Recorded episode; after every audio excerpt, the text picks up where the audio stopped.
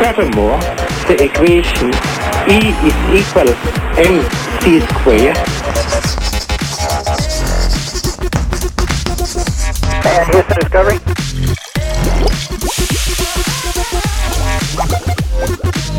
I'm gonna make him an offer again.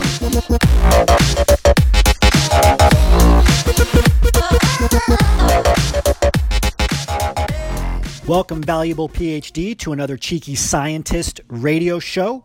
As always, you can join us for our next live show on our Facebook page where we stream the show live every Wednesday at 1 p.m. Eastern Standard Time. Just go to facebook.com forward slash my Cheeky Scientist. We also stream the show live every Wednesday at 1 p.m. Eastern Standard Time on our Cheeky Scientist YouTube page. This is the radio show for PhDs who want to excel in industry. If you want to learn more about Cheeky Scientist or our program, the Cheeky Scientist Association, you can go to phdsgethired.com. Just enter your name and email address, and we will send you all of our free materials about transitioning into industry. What is the Cheeky Scientist Association? It is the world's largest training program for PhDs by PhDs that includes a complete blueprint of how to transition into industry and a private job referral network only of PhDs in industry and transitioning into industry. If you already have an industry job or if you want to learn more about developing your business acumen for industry, you can learn about our Scientist MBA advanced program at phdsgethired.com. We have another great show lined up for you today, so we're going to jump in now.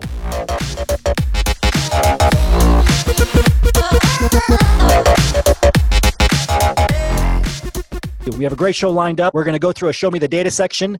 I'm going to take care of a couple of housekeeping items first, and then we're bringing on Crystal Dilworth, who's going to talk to us about how she leveraged her PhD background, her STEM PhD background, to do a very interesting type of consulting that deals with communication and transferable skills that you have likely developed as well. And we want to show you that you can use your PhD to do anything here.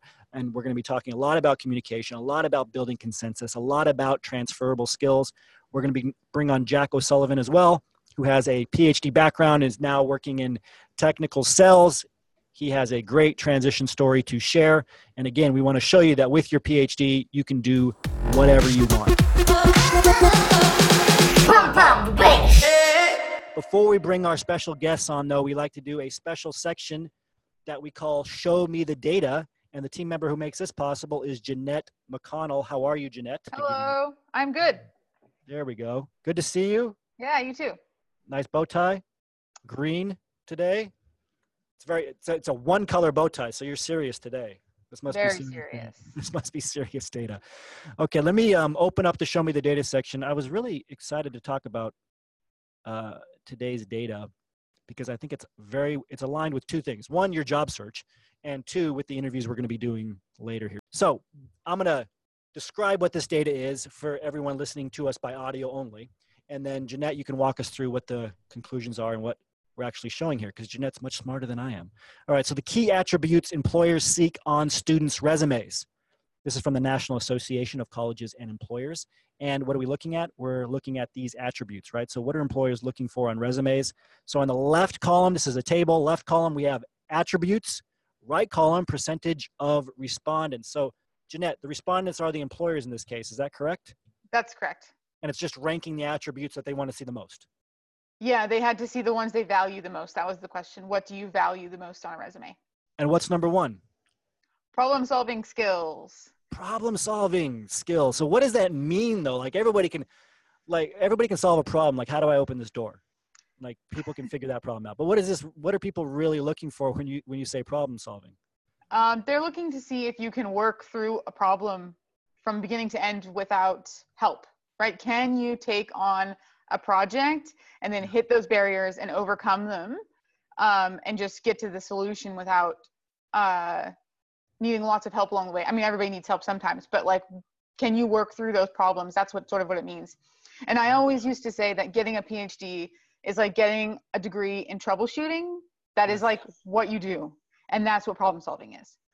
Yeah, and I, I I really like how you broke that down. A degree in problem in troubleshooting. Yeah, that's a good way to say it because there's this misconception where problem solving is just like, oh, I can solve this problem because I asked some, I'll just ask whoever for help. No, no, no.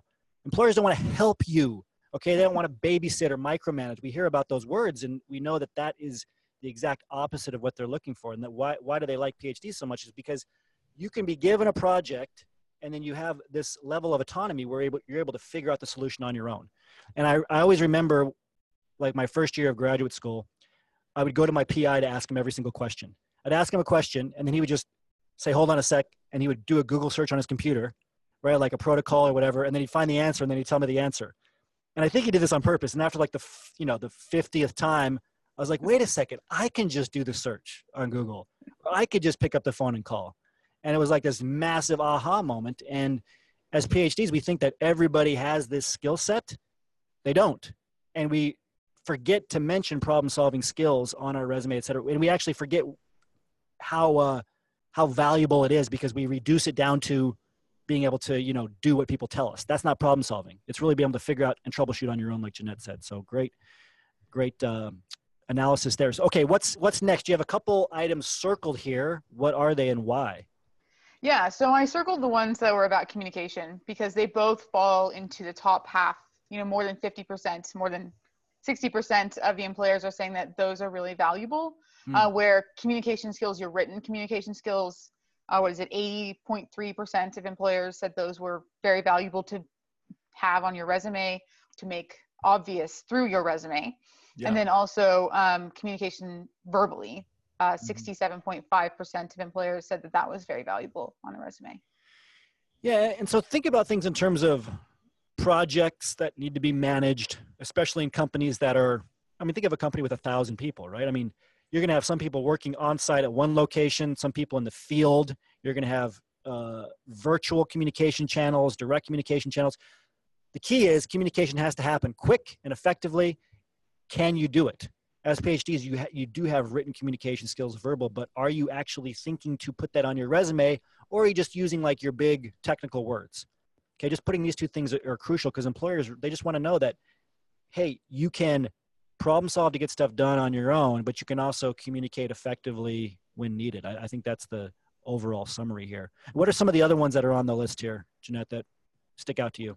Yeah, well, there's a one about working on a team, right? That which is really important as a PhD. You have to work with people all the time, so we've got those skills, but it's important to highlight them. Mhm. Um, leadership, right? Your strong work ethic, and then um, I think it's interesting too if you look down a little bit. Like less than 60% of people have technical skills on there, right? So they're important. Clearly, you need to have the right technical skills, but they weren't as important as your communication skills. Yeah, I, and I, I love that. So the, the technical skills are below problem solving, Mhm. team working with a team, communication, leadership, work ethic, initiative, detail oriented, flexibility. So if you're thinking your technical skills are what are going to get you hired, no, don't forget those other you know uh, ten or so items that are above it, crucial. And there's a difference between having effective communication skills and being liked by everybody. I just wanted to point this out. Okay, what's at the bottom of this list? Tactfulness friendly, outgoing personality. So as PhDs, we discount ourselves because like, well, I'm not the friendliest person. Not everybody likes me. Okay, uh, but are you capable? Can you communicate effectively? Can you get the job done? Doesn't mean you're a jerk, of course, but don't discount yourself just because you're not the most popular person in the room. What do you think, Yeah, Jeanette? totally, totally. Thank you. Thank you for agreeing. Mhm. All right, so with the popular opinion. All right, so the, the, the second figure is the growing importance of social skills in the labor market. So speaking of social skills, and I really like these these two figures coming up. So this is from the Quarterly Journal of Economics. Um, who cares about the volume number? Not me. Uh, the number of jobs requiring these skills. That's what this graph is showing on the y-axis. Uh, it goes from well, I guess from zero up to 0.05 with zero, no, zero is in the middle. So you're looking at a negative 0.05 and a positive 0.05 above that. And then on the x-axis, it goes from 1980, right? So it's a date uh, to all the way to two, a little after 2010. And so you have four different colored uh, bars on this graph. One is blue, it's high social, high math. Uh, one is green, low social, high math. One is red, high social, low math. One is yellow, low social, low math. So you can probably uh, understand just from that what we're looking at here. But can you give us some context about this study, Jeanette, and walk us through uh, which bar is the highest and why? Yeah, of course. So this study looked at the changes, well, this particular figure looked at the changes in the number of jobs in each of these categories from 1980, it's actually till 2012. Mm. And so they compared what they called high social jobs, right, which is pretty obvious where you need social skills to do them, like communicating well, right? Mm-hmm. Those sort of interactive skills are, are really important. And then high math, which they gave a couple of examples of these, what they meant by this career, and they were like STEM jobs. Yes. like, like all these things that STEM STEM PhDs are looking to get hired into these positions, right? Yes. And so um, at this graph, you can see that the blue line, which is those high social, high math jobs. So things where you need both your STEM expertise and the ability to communicate and be like effective socially yes. grew the most, where you're seeing um, a 7.2% increase in the number of those jobs. Yeah. Right. And it's really interesting to compare that to um, the other like high math, low social, right? That's the other one that you would, as a STEM PhD, that you would be targeting if you wanted a job where you didn't have to interact with people or something. Yeah. Don't really exist. But um, that one only grew by 4.6%. Right. So you're seeing yeah. that there's more growth in these positions where you have to combine the two skills. Yeah. And, and let me just simplify. So both of the high social ones, whether it's high math or low math, have increased dramatically uh, both of the low social ones, whether it's high math or low math, have decreased yeah. dramatically. Okay, so what does that mean for you? It means like you have to develop the, this social side of the equation. And mostly you just don't do it, not because you don't have the skills, just because you think it's sometimes it's beneath you or it's not important or you should be, you know, honored just for your technical expertise. Sorry, it doesn't exist. Look at all the jobs that are really hot for PhDs now medical science liaison, right? Regulatory affairs, um, medical writing, data scientists, all these positions require a heavy social component of working with internal teams and also being uh, very client facing to, you know, to get the data from the clients, from the KOLs, the key opinion leaders. So great stuff there. And then there's a, a similar chart here uh, where the title is wages for jobs requiring these skills. So what about wage growth, Jeanette? Yeah, so that you see is the similar trend, right? Where the jobs that require you to have high math or high STEM skills and excellent social skills, the wages for those positions are increasing way more than the other types of jobs, right? So you can see that blue line where there's been a 26% increase in the salary for these positions that require high math and high social skills, right? That's incredible. And then if you compare that to the positions that are low social skills but high math, they've only increased by 5.9%. Yeah. So it's so much less and so much lower. So there's those jobs are not as there's not as many of them that are open and you're going to get paid less. So mm-hmm. it's really important to like use and leverage the communication skills that you do have so that you can get into these positions where you're combining your skills and getting paid more it's just better. yeah, no, I agree. And I, what the key takeaway here is is that whether it was high social high math or high social low math, it was about 26% increase.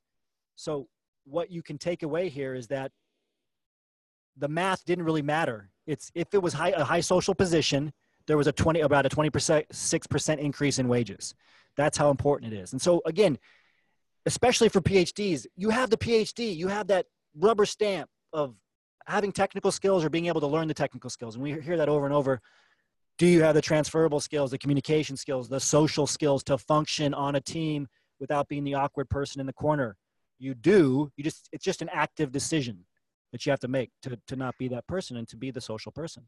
It doesn't mean again you have to be Mr. Popular or Mrs. Popular or any other, you know, kind of a, fake person. You just have to realize that communicating effectively is important and you have to do it make a decision to do it. That's really the takeaway here. So, last figure, Jeanette, we're looking at uh, horizontal bar graphs here. What do employers want in a new hire?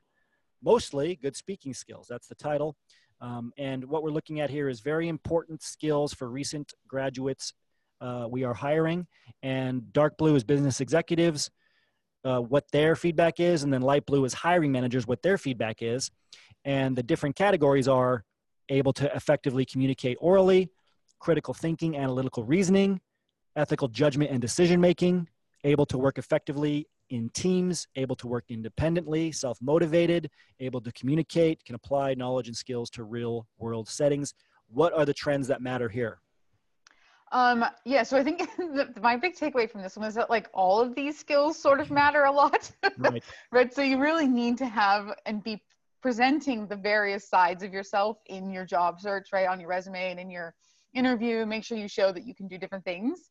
Yes. But it's really clear that um, the ability to communicate effectively orally was the most important right 90% of those hiring managers said that that's what they want that's what's so important is that you can communicate well when you speak yeah. um, and then another the other ones that were pretty high up there with 87% of those hiring managers saying that they're very important were um, ethical judgment and decision making which i think as phds we stress over that way more than most people do we Mm. re- realize those ethical like considerations are just really important in academia so we know how to think like that and then um, working effectively in teams which we saw Mm. before and then the very last one i really like is the ability to apply knowledge and skills to your real world setting and so this is something that we talk about a lot with resumes and making sure that they're results oriented right so you're showing that your skills that you have can apply to their company yes. in a very specific way Yeah.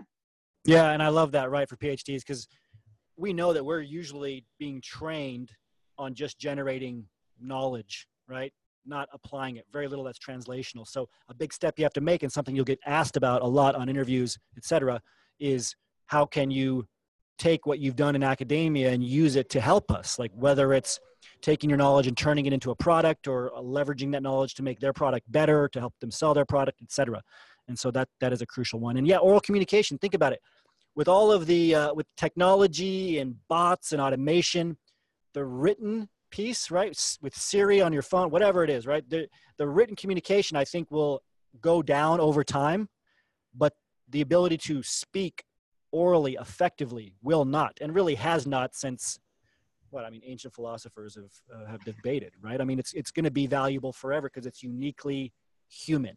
And I don't want to get into like an AI argument here, but I think it'll be the last to go. So practice your oral, oral communication skills. This is very important if you're in a lab by yourself all day long and you say about 100 words per week. We've actually had somebody say that to us. That's that's not a lie. Um, if that's you, go out, practice talking, right? Practice presenting. Join a Toastmasters. It is. Uh, do some informational interviews do some informational interviews. Thank you. yeah We have an ebook on that, informational interviews for free. So check that out. And uh, Jeanette, thank you very much. Good to see you. Yeah, thank bow you. Okay, so we're going to move forward now with our first interview. I'm very excited to bring on Crystal Dilworth. I'm going to go over her bio here, and we're really, really excited to have her on because she has a PhD in molecular neuroscience from Caltech. She is the co-founder of the Nerd Brigade. What a great name! Um, an organization uh, of award-winning science communications and edutainers. I've never heard that word. I love it. Edutainers working to diversify the face of science in mainstream media worldwide. Um, her career in science communication has launched with the delivery of a TEDx talk called The Myth of the Scientist and her casting in the PhD movie and the PhD movie 2, still in grad school. I haven't seen these. I'll have to check them out. These projects provided a visible platform from which she continues to be a vocal advocate for STEM literacy and gender equity and inclusion. As a consultant, Crystal works with clients across all fields to break down barriers presented by technical jargon. I love it. We talk a lot about this, right? Uh, she especially enjoys working with early stage startup founders to facilitate dialogue, build consensus, and ultimately create accurate and effective communication strategies involving science, technology, engineering, and math, also known as STEM. And I'm going to show, Crystal, I'm going to show your LinkedIn before I bring you on here. I want to keep keep the build up going. So this is Crystal's uh, LinkedIn page. You can go here, connect with her. Um, I need to connect with her as well. And you can check out her page. Uh, I think we have a, a website too. Her video is in this um, the summary section on our LinkedIn page, and you can see where she's a cons- cons- consultant with uh, Cresso Inc. Am I saying that right, Crystal? Yeah, I work with Cresso here in the States and Cresso. then with a company called Neuropower in Brisbane, Australia. Neuropower. I love all of these names. Neuropower, Power, Nerd Brigade. Yeah. So great to have you on. Thanks for joining us. Thank you so much for having me. Where are you located? I'm in San Francisco right now. I live in the Los Angeles area and um, pretty much airports around the world. Nice. That's Yeah. uh, that can be fun. I mean, sometimes you know, for a, a period of time, the recycled air can uh, you can get used to that and enjoy the I'm a travel. hopeless travel addict. Like if I if I've been home for two weeks, I start to worry that I'm never going to get on a plane again. Am I stuck here forever? Yeah, Ah, that's how I felt in grad school. So, yeah, exactly. how did you? Uh, so, my first question is: You used to be a professional dancer, yes? yes. So, Yep. how did you make the decision to go from that career to being a scientist? Slightly different, most would say. Well, I cheated a little. I was a professional modern dancer with a bachelor's degree in biochemistry. Ah, okay. That's So science stayed with me as I as I grew up because my parents were scientists and they didn't understand that artist thing, and they Ah. wanted me to be able to have a real job. So I did the professional dancer um, in New York, you know, artist, bohemian life, um, but I wasn't fulfilled intellectually.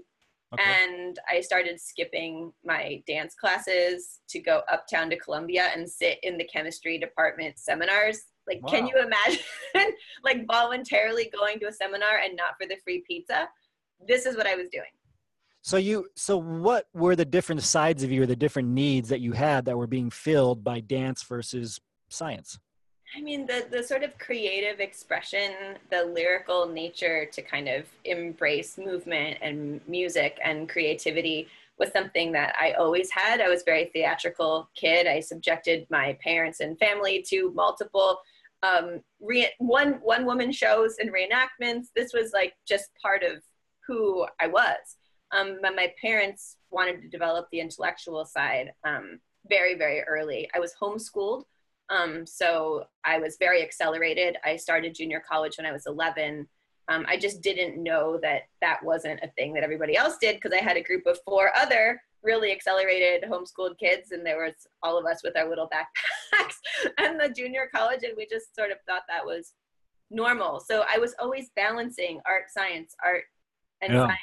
Um, and finally, I think that life of being just a dancer, where you're Mm. told what to do, um, you are a vessel for somebody else's creative, you know, impulses, be the choreographer or the director, um, and you're not thought to be educated or you know have Mm. thoughts to yourself. So there's only so many times you can hear things that you know are wrong um, about nutrition or physiology or things like that, and you're just kind of like, I need to go somewhere where people understand me, and of course that's Columbia University's chemistry department. Of course, that makes perfect sense. Yeah. So what, what I what I love about this, and for those of you listening or watching, and you're thinking, okay, I'm not a dancer, I can't relate to this. I guarantee you, there's some form of creative expression that you're engaging in right now. And maybe it's a hobby, right? Maybe you go somewhere and meet with friends to do X, Y, Z. Maybe you're part of a, a fiction book club, right? Maybe you like I uh, I had a someone that was in my graduate school entering class that liked to paint, right? Something like that. Maybe just writing, even if you're writing about science, it's a form of creative expression because you're telling a story. This is a very valuable skill set. And before we dig into that, I do want to hear about what do you do now, Crystal? What what what is this? What is consulting? Right? It can it seems elusive. Can you elaborate?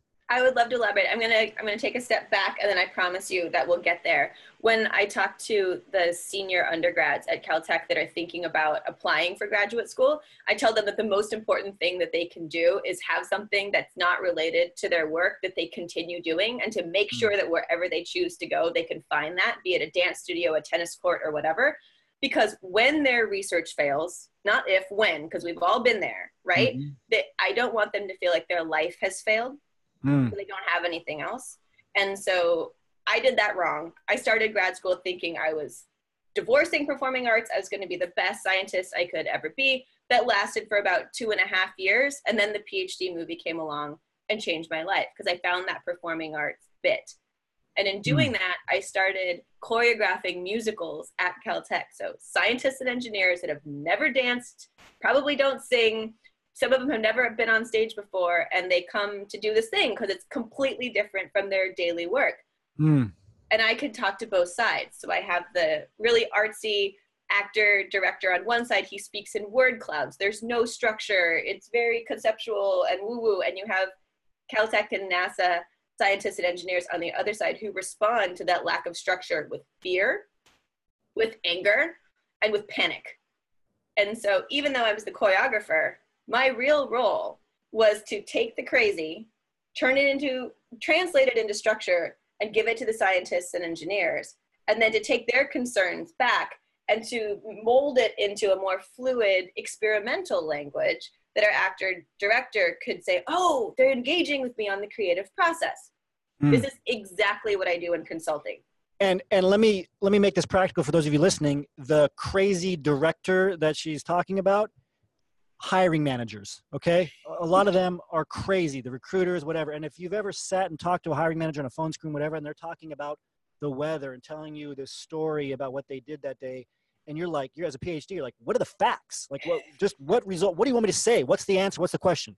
Right? You have to be able to deal with that and you have to be able to bridge that gap on your own when you can't have you know a crystal with you on the phone or during the interview but you can learn that from from a crystal. You can learn that by practice right? So we're people so these sci- these scientists these people from caltech how would you train them to be able to a deal i would say you know for me it's not yeah anger is probably the right word. It's, it's just like impatience. How would you train them to deal with that and to process this nonsense word cloud into something that made logical sense for them? Um, or how would you help them understand it? How would you how would you bridge that gap? Part of it is reframing the problem because they come to rehearsal thinking you're the director, you know what's going on, mm. and I'm learning, and you're going to tell me what to do. Mm-hmm. Um, and that's not what the arts is. It's a collaborative and creative process. So upskilling really quickly um, to a point where they're able to contribute collaboratively.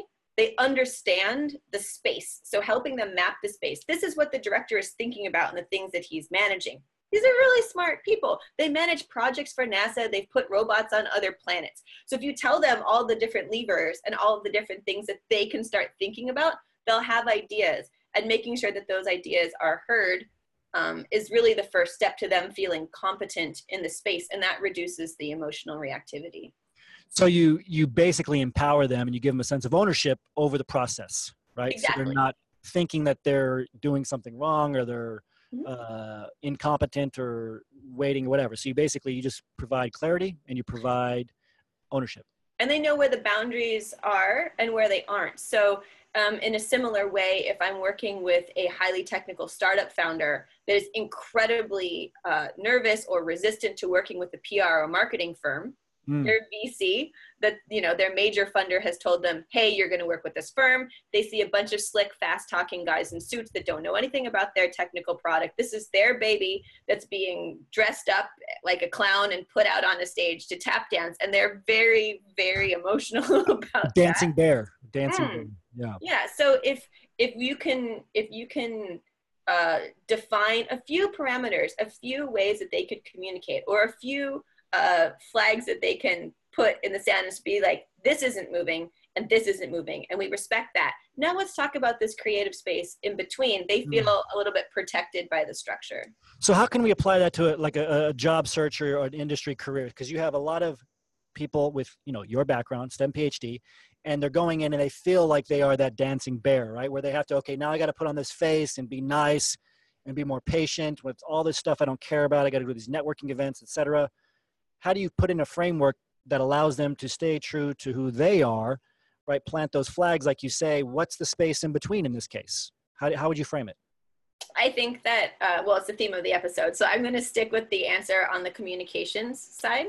Um, things that we are not trained to do in grad school manage people manage money hmm. uh, bear the burden of communicating impact and value of our work things mm. that we will be asked to do in the workplace as PhDs manage people, manage money, bear the burden of communicating the impact and the value of the things that we do. And so that's the first skill yeah. um, that we really need to kind of to to learn and sometimes it's trial and error but taking the time to think if i'm not if i'm not making my point correctly what does the other person need from me and even asking them I feel like I'm not actually able to get the point across to you? Where are you struggling? And engaging with them on a human level instead of a, the sort of adversarial or even transactional level that you would have if you were giving a professional academic talk. Everybody's sort of in the same level, and now we're going like this. That's not the same. You don't understand business process, and they don't understand the six years of whatever it is you did. So you both have to find common ground, and accepting that hmm. going into the interaction, I think, is the first step.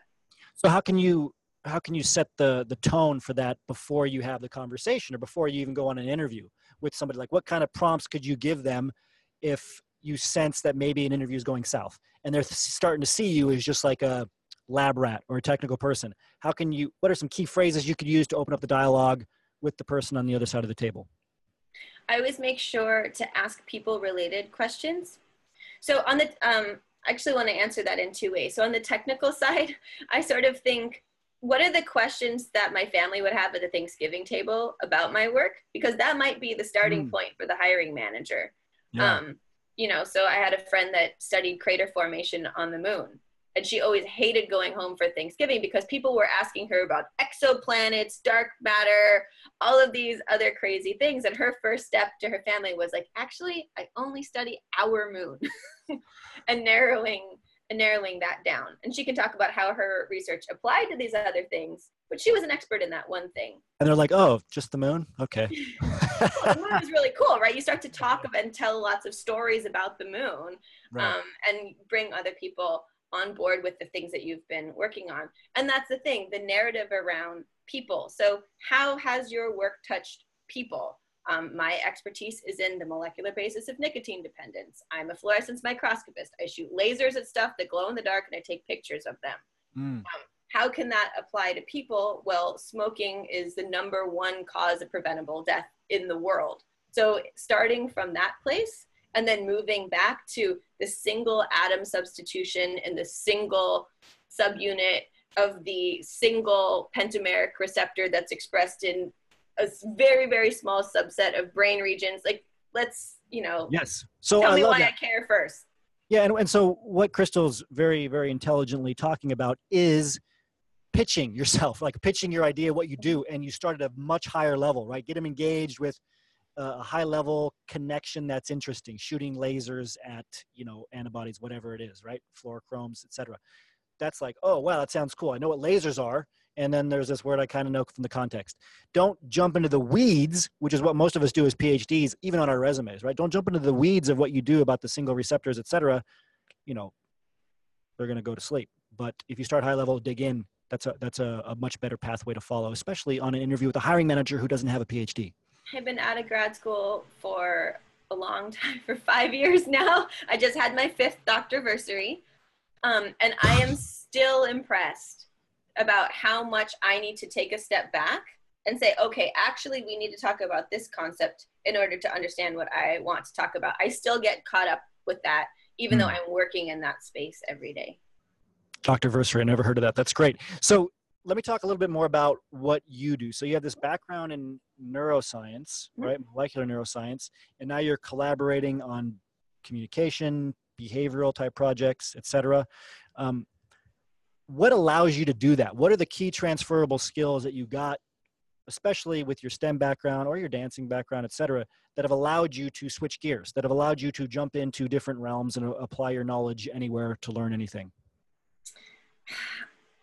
I, I, wa- I want this answer to be really profound, but yeah. it's, it's going to be disappointingly plebeian. I think that um, one, the PhD and the PhD from Caltech gets me in the door when you're talking to a CEO of one of, you know, a major international company, Fortune 500 company, they want to know that they're worth the attention of one of the top minds, and that's how my consulting firm would bill me. So I've done nothing except graduate, and there's a dollar value on that.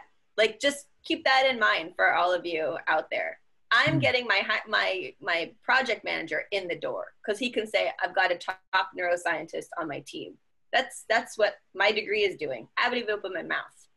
Um, and then you also can get them to listen a little bit better. So I'm always brought in when there's highly technical people. CEO is usually an engineer um, and a business process uh, mismatch. Yes. So the technical people will listen to me because I'm one of them, Right. and the suits will listen to me because I'm smarter than them. They that's what they think, and they're afraid of that. So we have to be very careful to negotiate that. Um, and then you've got everyone's attention, and you can start to do some real work, and you can start to get them to trust to talking to each other is going to be okay. And that's in consulting. It's really about facilitating the experts, which is not you, and finding the right answer. Sometimes they just need you to be in the room. Yeah, and and I love that because for most of you listening, you don't see your PhD in that way because again, you're surrounded by other PhDs. You know, there's this person down the hall that has more publications than you. We're always thinking of the next level that we don't have yet because we're very driven people. But you have to realize how valuable your PhD is. And yeah, it's a rubber stamp in a sense because they see that degree and they're like, okay, instant credibility. But there's a lot that went into that, right? So don't discount everything that you've done. You know, remember your value as a PhD. We always talk about that. That is incredibly valuable, not just to technical people, but also to, uh, as as Crystal says, the suits in the room too. Um, you have the ability to learn things very very quickly, and you're right. That might intimidate some people, or it might make them have certain pre, mis, uh, uh, pre you know. Uh, preconceptions of you that are incorrect uh, you just need to navigate that but always realize that it is a strength i think that's the key here And we're Um, working with systems and process in business as a consultant. You work with systems and processes. As a biologist, what did I work with? Systems and processes. protocols yeah Yeah, protocols. It's you know, and there's the added layer of the social component. I didn't work with uh, an animal model, um, so I didn't have that in my PhD. So it's something that I'm I'm learning with the with the human animal model um, as opposed to the mice that lived you know down there. But one thing I'm really hoping that your audience will start to appreciate is that perceived value is everything. And Mm. as PhDs going out into the workforce and not staying in academia, we are the cockroaches. We are going to survive because the future of work is leading to automation. It's leading to people being replaced by robots and computers that can do that single thing better, faster, cheaper than they can. And the people that are going to survive that transition are able to solve complex problems and have theory of mind. And so they can shift and motivate large groups of people to a particular goal or direction. Yeah, I completely agree. I mean, I I used to talk a lot about three skills that'll be around, right, in, in 10 years or 20 years. And, and we, we just saw a lot of them in, on the Show Me the Data section from Crystal too. You know, uh, problem solving, obviously, like decision making. You got to make the decision for the computer in advance when you program it, right? Or you got to set up the ability for it to make certain types of decisions that you write. Not to get, again, too much into AI here, but decision making is huge and that's tied to problem solving. And problem solving really is there's this initiative component, this action taking component, like the ability to initiate something, initiate yourself, large groups of people, powerful, important. And then oral, communication. You know, there's different theories on if oral communication, of course, you know, maybe there'll be robots that can talk, but your ability to speak, it's such a powerful influencer. And right now, where are they at with that? They can't even really analyze like pitch or vocal tones very well uh, in terms of, of robotics. It's still a very powerful thing. So speaking face to face to a person, very very important or you know almost face to face like we are now crystal great stuff i really appreciate you being on here where, where can we learn more about you and your work I'm on social media, so I'm at Polycrystal HD because uh, it's PhD, and I think that people are multifaceted humans, and we should sort of engage in the celebration of all of those many facets. So Polycrystal HD on Twitter and on Instagram. So I'm usually on planes. You'll see usually a selfie when I'm on a plane and some stuff from work. Fantastic and i think so polycrystal hd let me did i find it right here is this it for twitter That's me. Yep. Here we go. Fantastic. So you can check out Polycrystal HD. All right. So it's Crystal's Twitter page as well as Instagram. We'll put those in the chat boxes. Crystal, thank you very much for your time. Thank you so Really much for having me. Talking to you.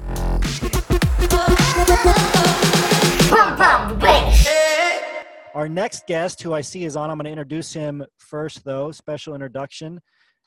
Haven't seen him in ages. Is Jack O'Sullivan. He completed his PhD in biochemistry and molecular biology at the University College Dublin. His career in sales and business development began with his role as a training and sales specialist in the nonprofit sector. Um, there, he transitioned to an area sales manager at Triple Wet Red.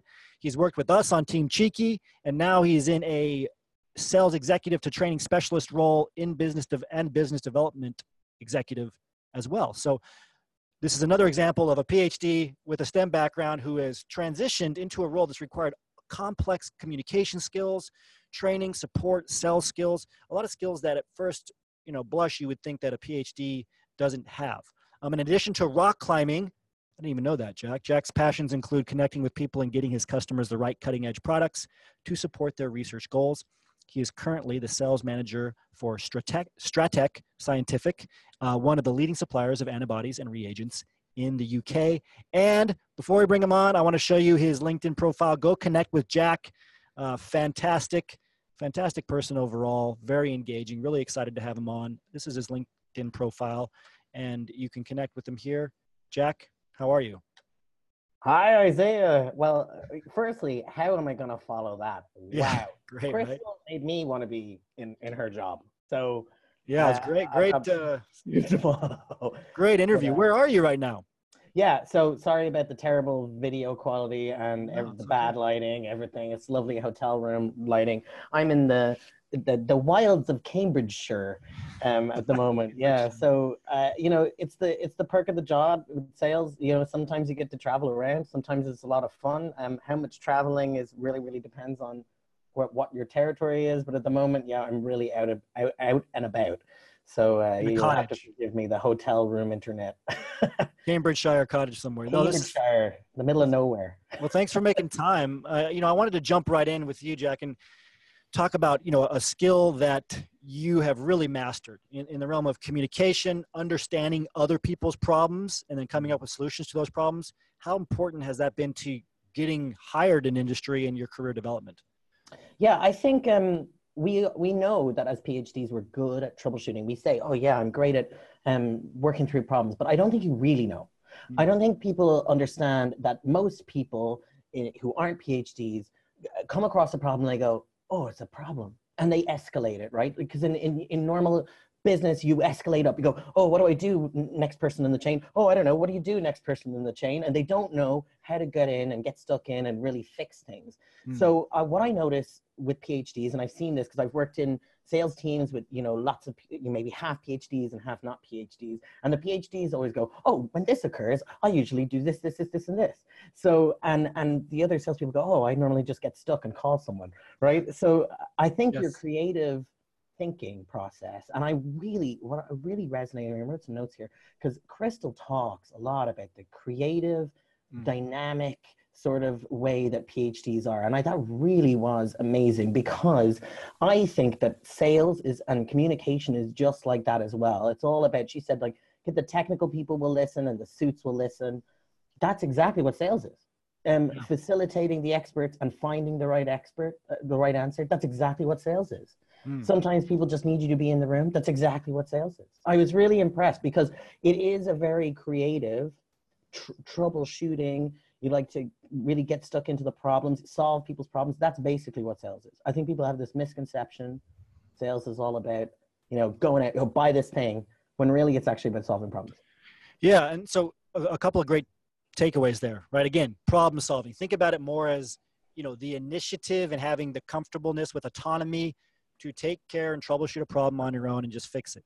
I think the other takeaway is is that as a PhD, you can be seen as valuable not just to technical people but to other types of people, and and even if it's not a pure sales position, all of the new positions that are coming out for PhDs that are very popular, whether it's technical, sales, Mhm. support, liaison, we mentioned medical science liaison, Yeah. application scientist. It's about bridging that communication gap. You know, speaking nerd and normal person. How how sometimes we say it. So, Jack, what? How do you approach speaking to a technical person, right? Because you're bridging that gap. How do you approach speaking to a technical person differently than speaking to a non-technical, another salesperson or director or manager? Um, what are some of the differences that you notice? I guess overall, right? There's always going to be, it's going to be different based on each individual. But what are some of the trends that you see? the trends between technical technical i'm prepared with detail. So a lot of a meeting happens before the meeting right? So a lot of it's the same with your interview right? A lot of your interview happens before your interview. You research a company i research the person i research what they're doing i try anticipate what kind of questions they're going to have. Technical will always be detail. Um, technical will always want to get into the nitty gritty and really start talking about those aspects. Um, and then uh, everyone else might have more general questions. You know, well, how much is it going to cost? When can you get it to me? Um, you know, the, they might have more general. They might just buy something because they like me, right? They might just want to get the an interest in me. The, the same actually goes for a technical person. Hmm. So actually, what you talk about all the time, Isaiah, is the key key point: emotional intelligence. Emotional intelligence brings you a lot a lot of the way here. You can tell as you're speaking to a technical person, have I said something that has just got a red flag? Yeah. Uh, do uh, you need to pay attention to that? And that Yeah. kind of feeds into another misconception people have about sales, which is that it's all for extroverts. Oh, extroverts have to go. Um, you know, to do sales, you got to be really extrovert. You got really. I know I'm extrovert, guys. I know, I know, I am. But not some of the best salespeople I have ever worked with ever are massive introverts. Are you a Mm. massive introvert? Introvert. Yeah, yeah, me too. I, uh, you know, and it's really because it just comes down to how you get your energy. If other people energize you, extrovert. If you're energized when you're not around people, introvert. But with, especially with t- technology today, you have to be able to uh, communicate and solve problems online and in person, right? Yeah. And what I think, you know, Jack is doing a great job of is showing that you have all these transferable skills already. And we talk about noticing your audience, being sensitive to your audience, understanding them. You know, emotional intelligence EQ is like this buzzword that just means intelligence, the ability to use your focus and to put that focus on the right things. The other person, are they triggered by something that you said, or are you just like paying attention to what you're saying and not focused on your audience at all? As PhDs, we can do that. We get in our own head, right? And then we just focus on our purpose, what we're trying to get across. We don't think about how our audience is responding. Just shift that focus, and you can do it because you're all intelligent people. Yeah. And I'd love to ask Chad a question at this point. What do you think is the number one? I actually literally just did this with the sales team. I asked them, what do you think the number one trait of a salesperson is? Please put it in chat. It, no wrong answers, right? But there's totally a right answer. And while you do that, let me tell you two things that Jack has done that maybe you didn't notice. And one of the reasons he's an effective communicator, he has turned this conversation back on me and on the audience several times, right? Have you noticed that? Like instead of just saying what to do or, or how you should prepare or, or his insights, he's asked me about myself two or three times, right? He's asked you to now give your ideas and what you are thinking. And this is crucial when you're communicating because you can, uh, it helps you understand what the other person's taking in. It also helps you tie in the other person and engage them uh, both intellectually and emotionally in the conversation, which is what you want. So you can't, you can't just talk at people. You have to involve them. And, and this is something Jack does very well. So some answers are coming in, Jack. What do you think?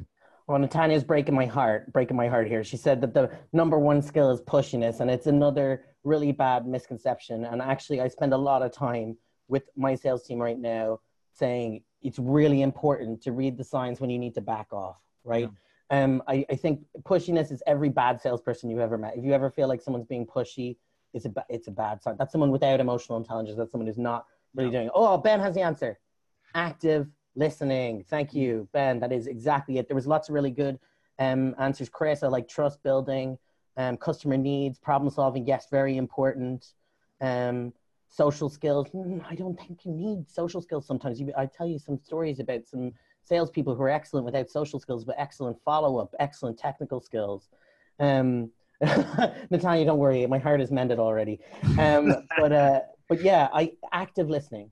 Active listening is massive. This is why introverts can be salespeople because the very best salesperson, one of well, one of the best salespeople I ever met, worked with, she just said nothing at meetings. Hmm. What happens when you say nothing? People talk, they fill a space, they tell you their problems, what you're doing right now. exactly. You you can't help but talk because you want to fill the space, right? So you the active listening is um and being being introverted. They're they're all massive pros. What you should want to do if you're want to be a salesperson is you should you have to do. Someone said drive and motivation. It is important. You do actually have to want to be in sales. You want to have to sell a product. What helps me and what I've always done, and I think helps most PhDs, is I say choose a product that you truly, truly believe in, a product or service or company. And as long as you really believe, you can push really hard for that thing. You can um, do what's needed and to make a sale because you know that this is right for the customer. You know this is the best thing. So I, I think that really helped me give the conviction to, to know that what I'm doing has purpose because that's always been really important important to me to have purpose, to have impact. And that's why I left academia because I felt like I couldn't make an impact anymore. No, none of my mm. stuff was being published well enough or going anywhere, right? And that is why I joined sales. Now I sell things that if people didn't know, they wouldn't be able to do these experiments. If I didn't sell it to pharma, they wouldn't be able to make this happen, right? I feel like I make things happen now, and that's what I love about my job. And, and the key here is that you're responsible for that. It's active. You find the meaning in what you do, right? You don't fake it, but you literally find things that are aligned with what you're doing. On the practical end is aligned to the reason why behind it right? What you're doing can have an impact and it can be in sales it can be in a liaison position it can be in an applications position any communication position and any position requires that that requires communication which is all of them. So jack really great insights. I, I appreciate you joining us from Cambridgeshire. It sounds like something out of Lord of the Rings, but it, is, it is probably out of Lord of the Rings. I didn't even know. Fantastic. But, uh, so no, no problem. It's my pleasure, and uh, I hope it hope it makes people think because cheeky scientist is what sort of helped me decide I wanted to be in sales. I don't know if I can tell a really quick story about my first. Sales yeah, let's do it. So, um, my very first interview for sales, um, sales position was when I was just about to finish my postdoc. I really I didn't really know whether I wanted to do sales or not. I hadn't joined Cheeky Scientist, okay? And I'd gotten right to the final end. It was just me and one other candidate. And the person said to me, she said, if you do a great presentation tomorrow, you have got the job. And I went, yeah, right? I was like so pumped. Went into this interview and I flopped the presentation. I completely messed it up. I just said all the wrong things. I didn't go technical. I thought about it too much. I tried to go salesy or some other thing. I just didn't do what was really authentically me and, and I didn't speak to the product. I just flubbed it, right? I got totally in my head, right? And I ne- never forgot. And then I went on and then did like a training position, right? Because I had to like overdo it. I was like, I love presenting. I love doing that. Why, why did that? And now, right? So I went into my interview for this new, this, this job, um, final round. Who's sitting at the table? The same guy from that very first interview, I swear. Wow. Yeah. And I walked in and I already knew he was there because I'm a cheeky scientist, right? And I've checked out and I've done my research. And I said, I remember you. You, you probably don't remember me, but I'll never forget you. And he said, What? I said, I did the worst presentation of my life in front of you. And I said, It's not going to be like that today.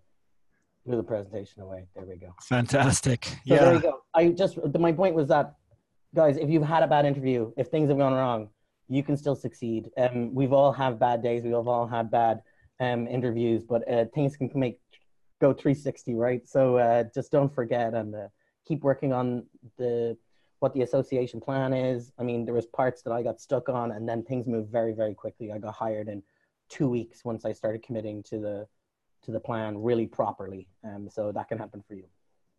Fantastic. Thank you, Jack. Great takeaway. Take care, guys.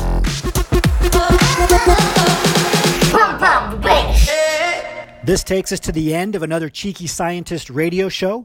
Thank you for tuning in, and remember to join us for our next live show, which we stream on our Facebook page as well as our YouTube page every Wednesday at 1 p.m. Eastern Standard Time. Just go to facebook.com forward slash my cheeky scientist to watch us live or go to our Cheeky Scientist YouTube page again every Wednesday at 1 p.m. Eastern Standard Time. If you want to learn more about Cheeky Scientist, you can go to cheekyscientist.com. As always, remember your value as a PhD and start thinking and acting like a successful industry professional.